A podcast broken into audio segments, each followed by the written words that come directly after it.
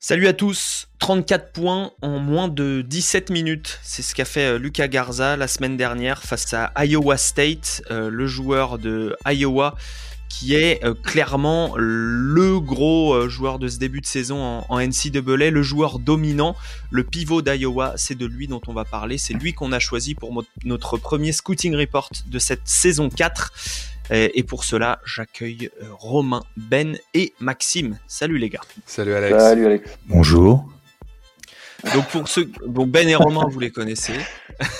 Euh, Maxime est euh, notre membre de l'équipe envergure qui se concentre sur les, les conférences euh, Big Ten et euh, Big East notamment, ainsi que d'autres conférences, Atlantic Ten aussi, euh, puisqu'on a un peu réparti les conférences NCAA entre, entre les différentes personnes de l'équipe. Donc voilà, Maxime, spécialiste de, de, la conférence où évolue Luca Garza depuis maintenant plus de 3 ans en NCAA. C'est l'épisode 3 de cette saison 4 d'envergure et c'est parti.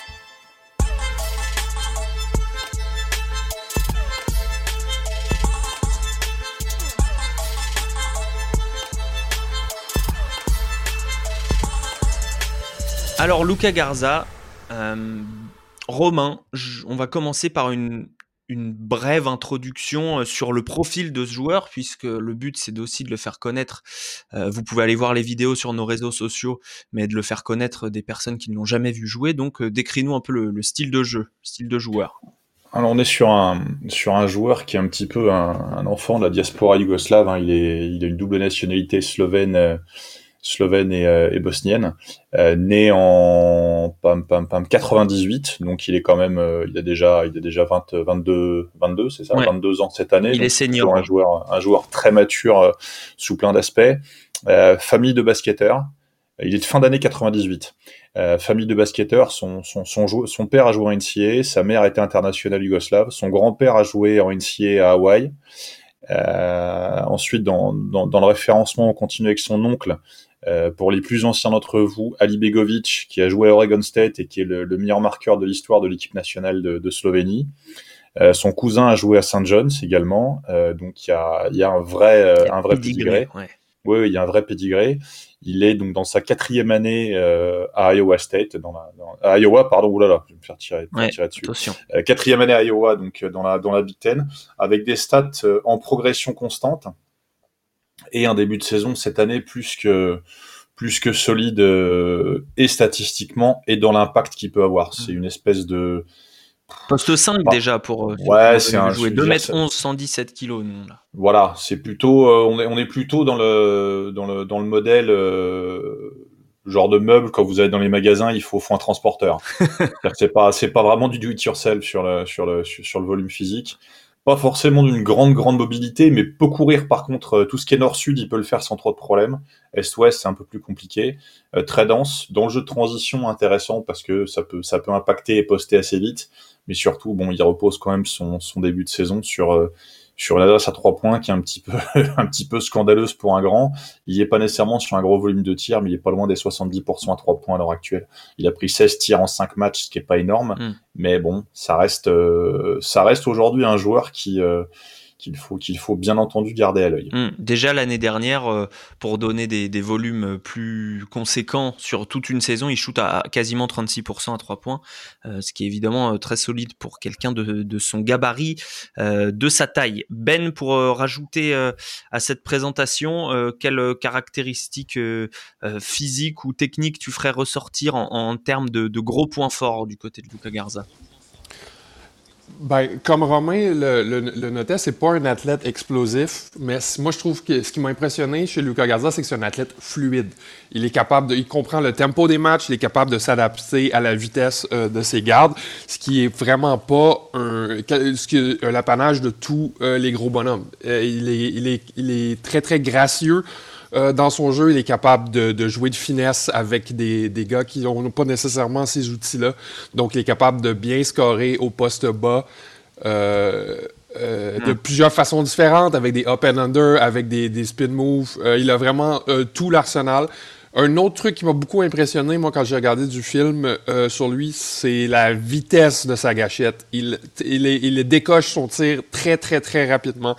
Euh, surtout son tir à trois points, c'est quelque chose qui, euh, qui, va plaire à beaucoup d'équipes NBA si Hmm. Il, y a euh, ouais, il, y a probablement de, de la tonicité au niveau du, du dos, euh, de, de, même du buste en général pour déclencher un tir aussi rapide. On, y reviendra plus tard. Pour une stat, pour illustrer ce que tu disais par rapport à son jeu proche du cercle, c'est pas vraiment un joueur qui joue au-dessus du cercle. Hein. il joue plus au, non. non. non, non, non, non, non, pas du tout. Mais, mais, mais pour, pour, euh, pour renchérir aussi sur ce que Romain disait, moi j'ai vu, surtout face à Western Illinois, quelques signes encourageants de hmm. mobilité est-ouest. Euh, Iowa lui, mettait des écrans, mais il a sorti des jeux en sortie d'écran. Euh, cette mobilité-là, elle n'est pas encore au point, mais c'est amélioré depuis l'année dernière. Alors justement, le contexte dans lequel il joue, c'est pour ça, entre autres, que, que Maxime est là, qui, qui, regarde les matchs d'Iowa de près depuis, euh, depuis au, moins depuis l'année dernière, même avant probablement. Euh, comment son, quel est le rôle de Luca Garza dans cette équipe? Comment il est entouré? Ça, c'est intéressant aussi pour euh, évaluer un joueur.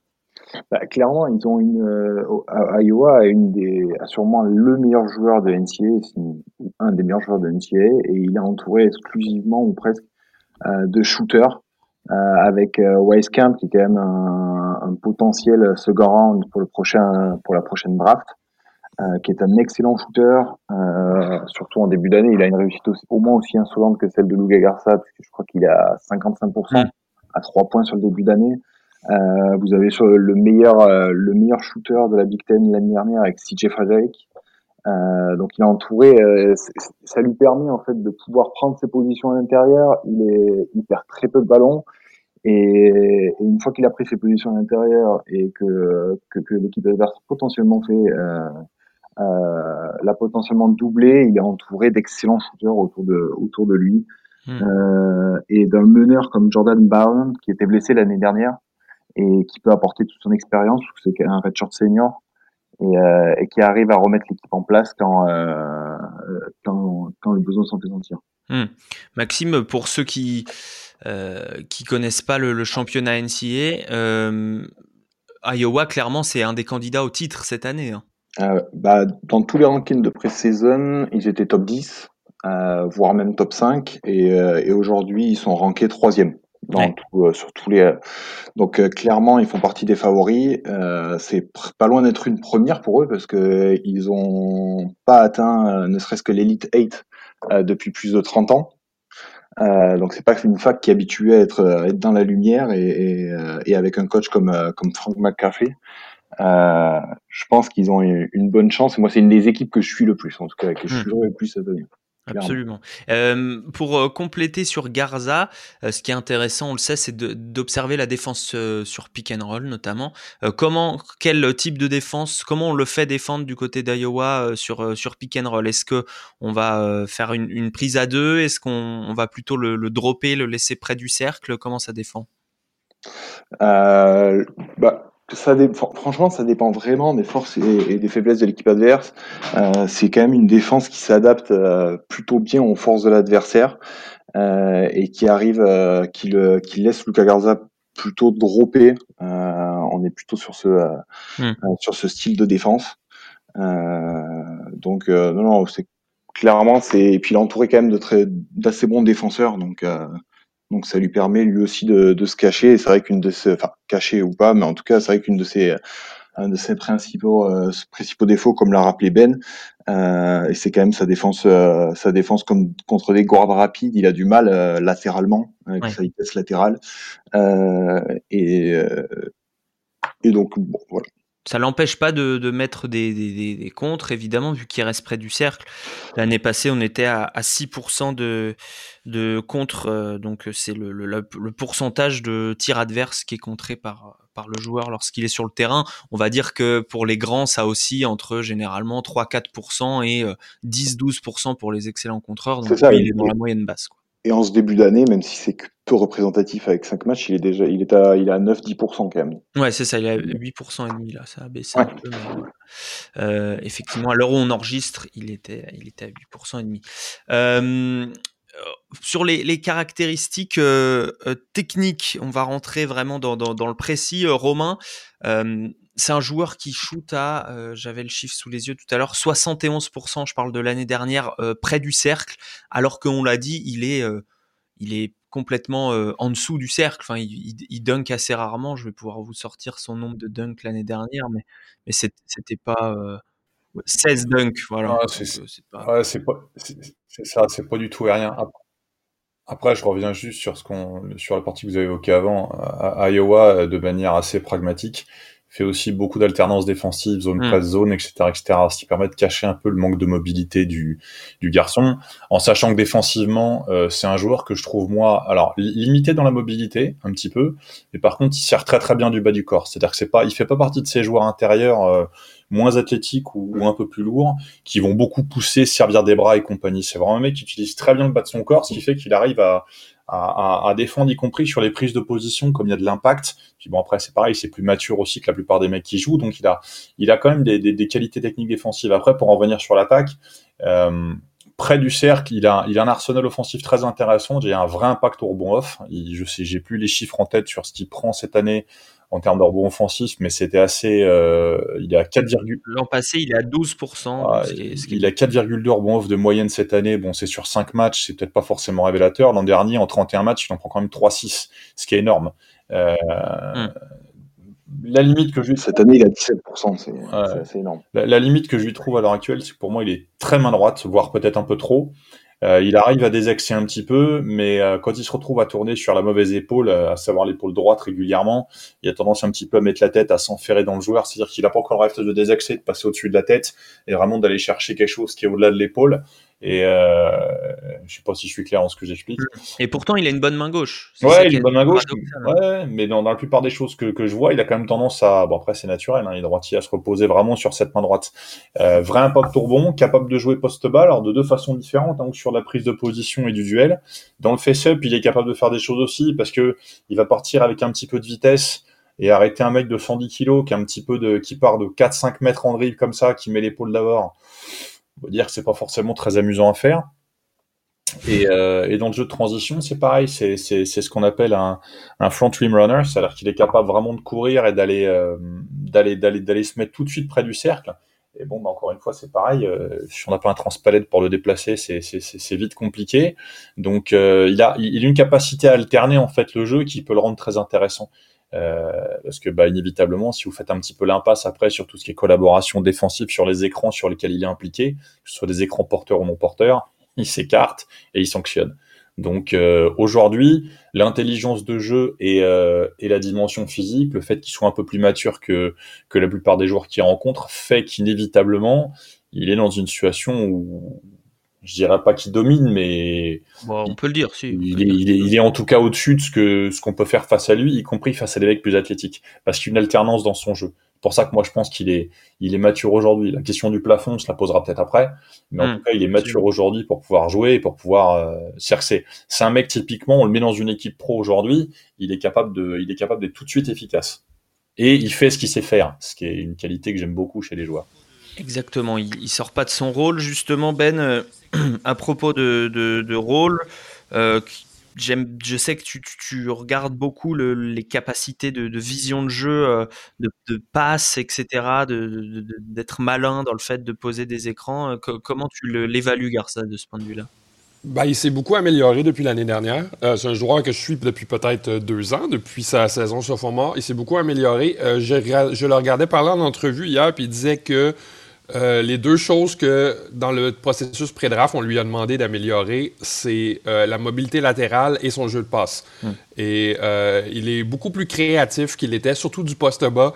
Si vous voulez aller voir, j'ai mis un clip sur mon, sur mon Twitter où il est au poste bas, il passe au périmètre, ça étire la défense un peu, les joueurs de périmètre lui repassent au poste bas pour deux points faciles. Donc ça, c'est vraiment un jeu qui est, euh, qui est très avancé. Euh, c'est genre, c'est, ce qu'on appelle avoir du feeling pour le jeu, c'est avoir, du QI. Euh, c'est vraiment, c'est ça, il, est très, comme disait Romain, il a un pedigree, il, est très éduqué, il est très sophistiqué pour un, un, gars de sa stature et de son âge. Maxime, au niveau, on va rester sur le côté offensif. Est-ce que tu as vu des nouveaux, ben en parlait tout à l'heure un petit peu des, choses nouvelles euh, qu'il a développées dans son arsenal. Alors on, sait que son rôle c'est d'être près du panier, euh, de, prendre la position assez fort et d'aller finir euh, bien souvent avec la faute. Mais est-ce qu'il il a développé petit à petit d'autres armes peut-être pour s'écarter, ce genre de choses? En ce début d'année par rapport, par rapport à l'année dernière, je vois pas d'énormes différences, si ce n'est qu'il fait tout encore mieux que ce qu'il faisait l'année dernière. Il est encore, euh, enfin, c'est, je, je, je, vais potentiellement récapituler euh, tout ce qu'ont dit euh, Ben et, et, Romain, mais il est encore plus fort pour finir au cercle, pour prendre sa position. Il a un toucher qui est qui est, qui est incroyable. son, moi, c'est ce qui m'impressionne le plus chez lui, c'est sa manière de scorer en mouvement. quand il part sur la, que ce soit sur sa gauche ou sur sa droite, il arrive à finir après contact. en étant en mouvement et pour un big c'est quand même assez. Euh, c'est quand même assez remarquable. Hmm. Romain, tu voulais intervenir? Euh, non. non. Ah non, j'ai cru, j'ai cru. je n'ai pas levé la main. Ne me faites pas dire que c'est moi, c'est moi ah, qui, euh, qui approuvais la, le, le, le, commentaire sur euh, le, score, le scoring en mouvement. C'est vraiment, vraiment quelqu'un qui se déplace bien en half-court, Luca Garza. Puis ça, c'est vraiment un point qui a. c'est vraiment quelque chose qui a que beaucoup, beaucoup, beaucoup de pivots n'ont pas. Hmm. Même en NBA. Oui, absolument. Euh, défensivement, euh, puisqu'offensivement, on a fait un peu le tour. Si euh, on n'a pas parlé du tir pour le moment, Romain, on, est, on est sur un joueur qui est adroit. en catch and shoot, il va pas aller faire des, des, des sorties d'écran. C'est pas un, un, joueur qui, qui va être très mobile plus shooter, quoi. C'est-à-dire, il va pas, il va pas prendre des cascades d'écran et. Ah non, pas, pas, pas, le moins du monde. Non, c'est, du, c'est de manière très simple euh, du catch and shoot s'il est ouvert, euh, ou alors des situations où il va être sur du pop-out, il va, il va s'écarter et, hmm. et, avoir les capacités à s'écarter rapidement et armé d'assez haut. Donc, par contre, il y a, y, a, y a pas de réelle mobilité dans son, dans son tir. Ça, c'est une hmm. certitude. Ouais, mais en revanche, c'est c'est plutôt solide au niveau de la, de la mécanique des appuis, euh, c'est-à-dire que faut qu'il soit planté, mais ah, il, est, out, euh, il est, euh, il est planté. Il, est propre, quoi. Ah oui, non, c'est propre, c'est propre, il est planté là-dessus, il n'y a pas de, il y a aucune inquiétude à avoir de ce côté-là. Hmm. Et sur la mécanique de, de tir, je, te demande à toi, puisque tu es le plus technicien d'entre nous. De ce que, de ce que, merci, merci de le, merci de la précision. non, sur la, sur la mécanique, globalement, c'est c'est assez, c'est assez propre. C'est encore une fois, c'est très stable. Il y a, c'est très stable. Il a, il a un tir qui part peut-être un petit peu bas, mais euh, sur l'armée, l'armée, le point de, le, le, comment dire, la, finition, c'est suffisamment haut et élevé pour être pour être efficace. Donc il arrive à tirer au-dessus des gens. Il fait quand même 2-11. Donc euh, euh, même s'il arme un petit peu devant lui, ça, ça monte relativement bien. Mon, mon questionnement, il est plus par rapport au, par rapport à son, à son adresse globale au lancer franc que je trouve pas, que je trouve pas paradoxalement que je trouve pas extraordinaire. Absolument. Euh, en carrière, puisqu'on va rester là-dessus, en carrière, il a 70%. Euh, sur euh, peu plus de plus sur quasiment 500 tentatives, ce qui est bien, pas cata, mais mais c'est on pourrait s'attendre à mieux de la part d'un joueur qui a un toucher intéressant en fait. donc donc 70%, c'est à travailler. Effectivement. on, va passer au, à la défense. je vais commencer par, par Maxime. Tu disais euh, parfois du mal à défendre sur les, les guards adverses. Est-ce que il, a, il a d'autres particularités défensives dont on n'a pas parlé que tu souhaiterais soulever?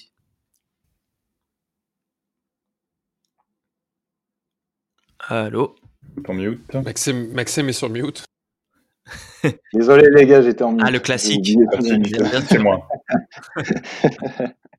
euh, non, non, je disais, euh, oui, euh, ça, ça, son principal, entre guillemets, euh, défaut défensif, c'est son incapacité qui tente d'améliorer. On le voit en ce début de saison à switcher sur des gardes.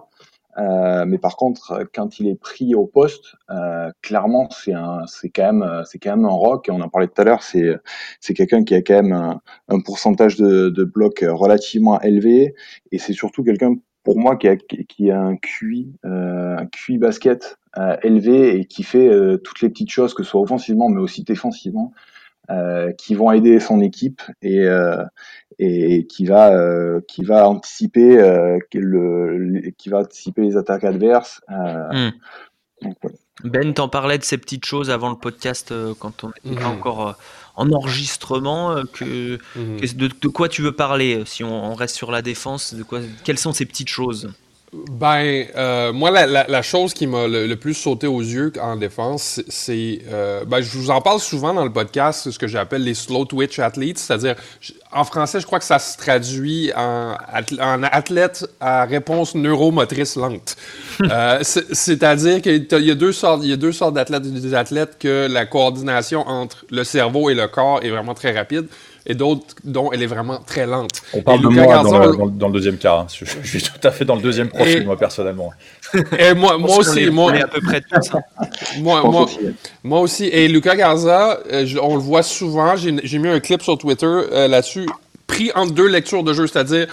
Il y, a, il, y a, il y a, un jeu qui s'amorce, l'équipe adverse euh, change de plan et il a la difficulté à s'adapter. Il a l'air de pas trop savoir quoi choisir, d'être pris entre deux lectures de jeu. C'est juste que c'est un slow twitch athlète. Il est pas, il est pas son corps n'est pas capable de s'adapter à une, à une vitesse, euh, à une vitesse de jeu qui est très très élevée, surtout au côté défensif, parce que ça lui, ça lui demande de reculer beaucoup. Donc euh, ça, ça va lui, ça, ça va le suivre partout. Ça va le suivre partout, ça va le limiter beaucoup, euh, surtout au périmètre en fait. parce que c'est là où est-ce que le, jeu va de plus en plus vite, mais ça, je pense, je pense pas que ça va être un, un, problème euh, qui va l'empêcher d'avoir une carrière en basket professionnel. Regardez Nicolas Vucevic à Orlando, c'est à hmm. peu près la même chose. Hmm. Romain, euh, sur les. Tu parlais tout à l'heure d'une bonne utilisation de son bas du corps. Est-ce que c'est quelque chose qui, avec beaucoup de travail, peut euh, lui permettre euh, de, défendre, aller à peu près passablement sur euh, des, des, guards euh, s'il s'oriente bien en sortie de pick and roll, ce genre de choses. S'il drop un peu un ou deux mètres derrière, on, voit de plus en plus cette défense utilisée en NBA. ça me, je, je suis pas, je suis pas super convaincu que ça puisse à terme être un joueur, être un joueur de switch. Hmm ça me, je, je, je, suis perplexe. Je peux me tromper, bien sûr, mais je suis perplexe. Je pense pas non plus. Je, je pense pas que, je pense pas que de ce côté-là, ça puisse forcément être, euh, être un joueur euh, dans une efficacité particulière. Je le vois plus devenir un, un, un joueur un peu spécialiste, euh, spécialiste ou, ou vraiment très bon dans une second unit, mais je, mon questionnement principal, de toute façon, il est pas sur l'aspect offensif parce qu'on a vu, on a vu avec certains joueurs récents qui n'est pas obligé de jouer forcément très très vite pour être efficace en NBA. Euh, moi, mon questionnement, il est, sur les aspects défensifs et sur la, sur ce que le mec pourra apporter en termes de vitesse et de, et de mobilité. Hmm. Alors, avant de parler de sa projection, on va s'arrêter euh, sur le, son histoire. Romain, tu nous as fait le, le pédigré euh, tout à l'heure, nous as, nous le, les caractéristiques, on va dire, euh, les, relations familiales qu'il avait. Euh, donc, un entourage plutôt rassurant si on se place du, point de vue du scout. Maxime, qu'est-ce que tu, tu, peux nous dire de son environnement, de, ce que tu as pu lire autour de, l'équipe d'Iowa, de ce qu'il est dans le vestiaire aussi? C'est le totem. Euh, de l'équipe. Euh, c'est clairement le leader. C'est euh, un, un, leader par l'exemple et c'est quelqu'un qui, bah, ouais, qui, qui, bah, on le voit à tous, les, tous ces matchs. C'est lui qui prend très souvent le premier shoot. C'est lui qui prend la balle dans les moments chauds. C'est quelqu'un qui est, qui est relativement apprécié. J'avais eu une interview de, de Frank McCurry, bon, qui dira pas le contraire, mais qui, euh, qui venait euh, vanter ses qualités de leader hmm. euh, auprès et, sa capacité à tirer un, maximum de ses coéquipiers. Ouais.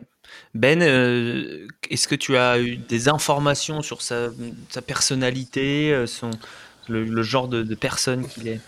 Ouais, ben on m'a dit justement qu'il est préparé, il est très préparé, c'est-à-dire qu'il est, il est très mature, il est très bien conseillé aussi. C'est toujours un, une, une une épée à deux, un couteau à deux tranchants, pardon, euh, d'avoir des parents qui sont dans le milieu du basket parce que justement ces parents-là essaient souvent genre de pousser euh, leur enfant à être ce qu'ils sont peut-être pas. Euh, on pense un peu à Pace Manion qui, qui, qui, était un peu une cata avec son fils Nicolo la, saison dernière, mais non. Luca Garza est vraiment très bien épaulé par sa famille. C'est le genre de joueur qui va revenir chez lui l'été puis qui va travailler avec ses parents, euh, avec son père surtout dans le gym euh, tout l'été, développer des nouveaux, trucs. C'est quelqu'un qui a vraiment une grosse passion euh, pour le basket et qui a fait le processus pré-draft cette année justement pour avoir une meilleure idée de qui il est en tant que joueur. Donc, tu sais, quand Romain disait tantôt, c'est un joueur qui sait, ce qu'il sait faire ben c'est vraiment un gros plus pour lui. C'est un joueur qui va toujours jouer euh, à l'intérieur de, ses capacités, qui va toujours se concentrer sur ses forces sans justement essayer de, sans croire qu'il va devenir le prochain Arvidas Sabonis ou quelque chose comme ça. Donc, il y a une belle maturité euh, chez ce joueur-là. Écouté beaucoup d'entrevues hier. Il, est, euh, il a un peu la cassette euh, c'est-à-dire qu'il va toujours répéter un peu les mêmes choses. Mais, euh, ça, ça veut dire qu'il est déjà formaté au niveau de la communication, ce qui est de plus en plus souvent le cas. Exactement, mais c'est quand même une bonne chose, euh, justement, parce que justement, il est, il est, déjà formaté, mais il a déjà tous les outils côté basket aussi. Ouais, exactement, c'est un pro. Donc, c'est ça, ça va jouer en sa faveur. Ok, donc pas de pas de red flag euh, comportemental ou, euh, pas pour l'instant. Ouais, pas, pas, qu'il soit euh, apparu pendant ces, années à, Iowa. sur la projection, puisque c'est ça qui nous intéresse quand même. effectivement, Luca Garza est sans doute le favori pour être le joueur de l'année en, en, NCAA, ça, ça fait aucun doute. Généralement, ce genre de, de, de récompense fait que vous êtes drafté. Où est-ce que vous, enfin, comment est-ce que vous l'imaginez évoluer dans une NBA qui, euh, c'est peu de le dire, n'aime pas trop les, grands qui ont du mal avec la vitesse latérale, on va dire. Romain. C'est encore une fois, euh, moi c'est mon questionnement.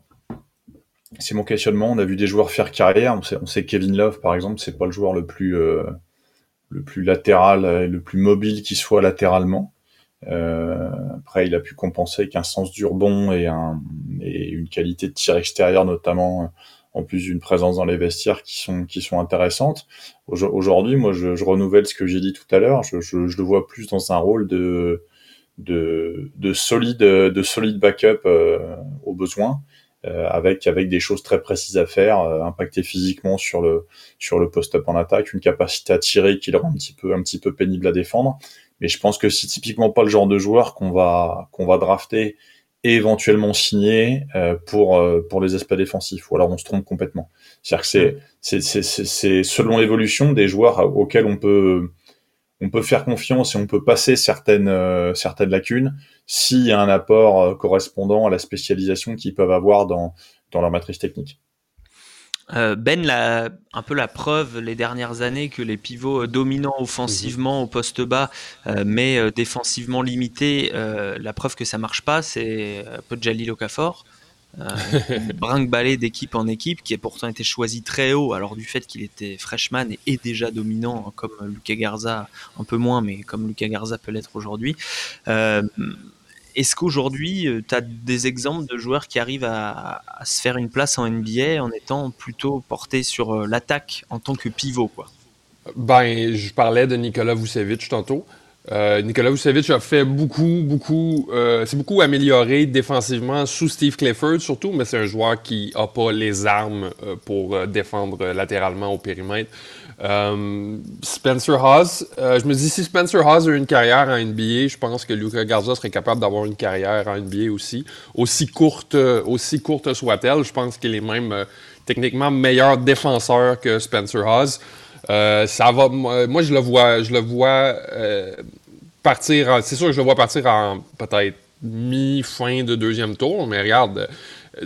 Utah a repêché le gros Azubuike euh, pour une raison qu'on ignore encore au premier tour l'année dernière. genre, euh, si aussi Lucas Garza part 29e euh, cette année, je serais peut-être moins surpris que de voir Azubuike partir 27e l'année dernière. C'est vrai. Euh, Maxime, euh, est-ce que tu, tu, tu, as lu ses espérances pour la draft à lui et est-ce que tu es d'accord avec euh, Romain et Ben quant à la projection? Ouais, clairement, tu fais une petite popote de ce qu'ont dit Romain et Ben et, c'est clairement ce que je pense. ce qui peut lui arriver le mieux, c'est c'est rôle, c'est un leader de second unit, spécialiste sur des missions euh, missions plutôt plutôt offensives. Euh, après lui, euh, il est, j'ai lu dans une interview qui qui pensait et qui, qui voulait être drafté premier tour. J'ai du mal à imaginer des franchises le drafter premier tour. Euh, dans le contexte actuel. Hmm. J'ai lu pas mal de réactions quand même sur, euh, sur nos réseaux sociaux, sur Twitter, euh, dire mais attendez, c'est un scandale, le mec il sait jouer, il met 30 points de moyenne et on va, on va dire qu'il est trop lent et on va pas le drafter au premier tour faut, faut simplement expliquer que aujourd'hui la, la, NBA en tout cas est comme ça. C'est une ligue qui est plus à tourner vers les ailiers. C'est une ligue de joueurs mobiles et du coup c'est un peu compliqué d'avoir le profil de Luca Garza. Il y a qu'à regarder les, pivots draftés l'année dernière qui étaient très très bons, qui étaient jeunes, plus jeunes que Garza et qui ont été draftés plus entre 20 et 30. Romain, c'est une question de contexte aussi. Ça veut pas dire qu'il, enfin on, est même quasiment en train de dire qu'il fera une carrière de pro si c'est pas en NBA, ce sera forcément ailleurs. Ah il, a, il, a, il, a, clairement, il a clairement le profil pour exister en Euroleague de toute façon. Enfin, moi, je vois le, il y a quand même quelques joueurs comme euh, comme ça qui euh, qui sont des excellents joueurs de basket. Mais quand je dis excellents joueurs de basket, c'est parce que c'est, enfin, c'est pas, c'est pas, c'est pas, c'est pas galvaudé de le dire. C'est euh, c'est, c'est réel. Je pense au pivot de Valence, au pivot monténégrin de de Valence, euh, par exemple, euh, qui a eu, qui a eu, euh, me semble-t-il, alors je vais vérifier et je le fais en même temps. Hein, qui a dû avoir on un live, ouais, on, est, on, est, totalement en live. je vérifie, je vérifie, je vérifie la carrière. Hop. Dublievich. non, il a pas eu de shot en NBA, Dublievich. Il a été drafté. Ah, il a été drafté, il n'y est pas allé. Un joueur, un joueur comme Dublievich aujourd'hui, qui est un bon, qui est une référence dans son profil au niveau Euroleague. C'est bon, c'est un pivot très solide de l'Euroleague. Euh, voilà, c'est-à-dire que le mec il a une carrière. Aujourd'hui en Europe, c'est une référence. Euh, si Garza demain n'a pas de carrière NBA, il aura inévitablement une carrière en Euroleague. D'autant plus que euh, sa valeur marchande entre guillemets à l'heure actuelle, avec son passeport européen, fait que de toute façon, euh, il va pas arriver en, il va pas arriver en Europe et jouer en National 2. Donc, euh, en sachant, sachant qu'il est déjà mature. Après, le, le, problème qu'on a à l'heure actuelle, c'était un petit peu ce qui m'a fait réagir ce matin c'est que là, bon, la, la, NBA a repris euh, depuis, depuis, depuis deux jours au niveau des matchs de pré-saison. On a déjà des analyses à l'emporte-pièce et des euh, tiens, tel roue qui peut jouer, tel roue qui peut pas jouer, ainsi de suite. La pré-saison NBA n'a aucune valeur. L'analyse, l'analyse à l'instant T n'a aucune valeur. La projection à l'instant T n'a pas de valeur non plus, parce qu'on ne sait pas, un, ce qui va se passer pendant la saison, et on ne sait pas, deux, euh, qui sera où en fin de saison. Donc aujourd'hui, dire que Garza peut jouer en NBA, peut-être. Dire qu'il ne peut pas jouer en NBA, peut-être pas. J'en sais strictement rien. Tout ce que je sais, c'est que c'est un excellent joueur de basket et que euh, il aura sûrement une carrière plus mhm. intéressante que beaucoup d'autres.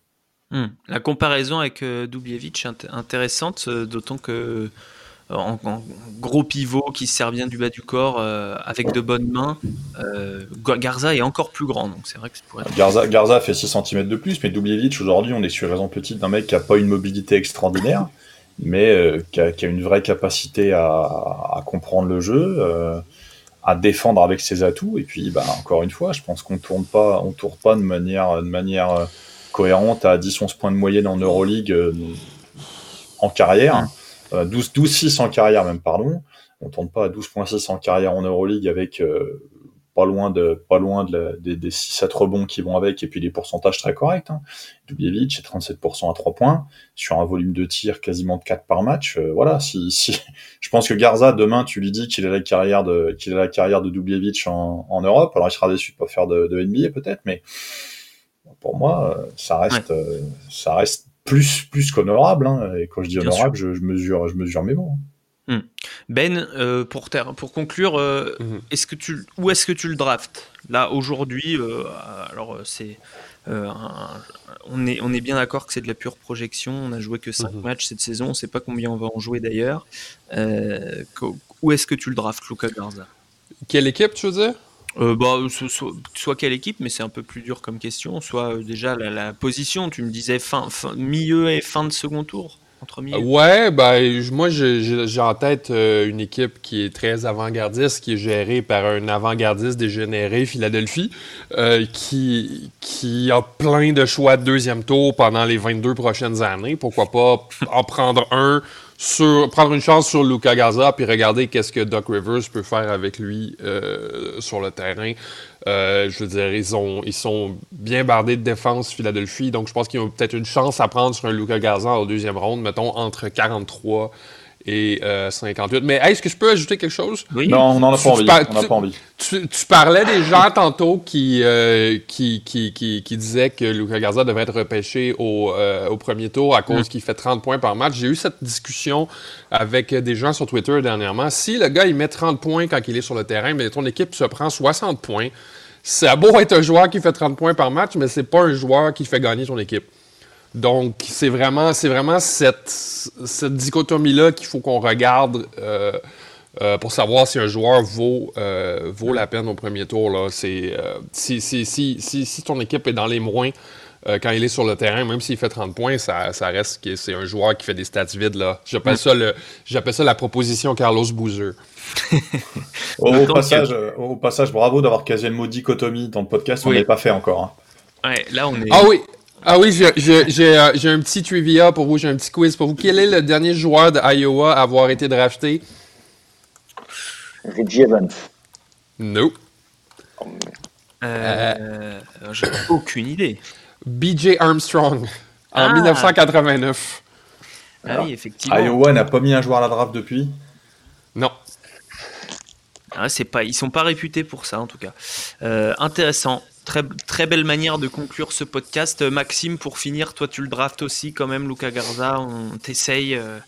euh, tous les jours. Tous les jours. Après, c'est un pari à prendre. Hein. Hum. C'est un pari à prendre. Il faut, comme, comme disait Romain, il faut qu'il tombe aussi dans un, ben, il faut qu'il tombe dans la bonne organisation. mais c'est clairement, c'est clairement un beau joueur de basket. Bon. Eh bien, je crois qu'on a fait le, tour de Luca Garza et c'est pas simple. Il faut se lever de bonheur, Euh, je vous remercie. Merci à Maxime. Euh, on, conseille évidemment à, tout le monde de, te suivre pour ceux, qui veulent suivre de près les performances de Garza, puisque nous, on le suit évidemment avec le compte Envergure Pod, mais, mais toi, euh, plus particulièrement, tu as un œil sur ses performances. Donc, euh, on conseille évidemment le, follow euh, sur, euh, Twitter et puis aller voir sur notre site, il y a la fiche de Garza. Et je crois qu'il y a déjà un scouting report. En tout cas, il est dans la liste des seniors qui vont compter cette saison en NTA, puisqu'on vous a fait un guide avec les seniors, les juniors, les sophomores, les freshmen qu'il faut suivre en, prévision de la draft. Et nos deux podcasts, les épisodes 1 et 2, sur les internationaux, les français, les freshmen euh, voilà, tout, en récap euh, pour vous préparer à cette saison et euh, pour vous lancer vers la draft 2021. Merci Romain, merci Ben, évidemment. Merci. Et puis on se retrouve, j'ai pas encore. ah si, on, va se retrouver, pardon, la semaine prochaine pour parler d'un joueur dont on a déjà, dont on a évoqué le nom dans les dans les previews, qui s'appelle Khalifa Diop. C'est un joueur sénégalais qui est un rock, un peu à la Garza. On commence avec du gabarit cette année. À bientôt tout le monde, c'était l'épisode 3 et suivez-nous évidemment sur, euh, sur les réseaux sociaux, sur Instagram et, euh, et sur les applications d'écoute. Ciao tout le monde.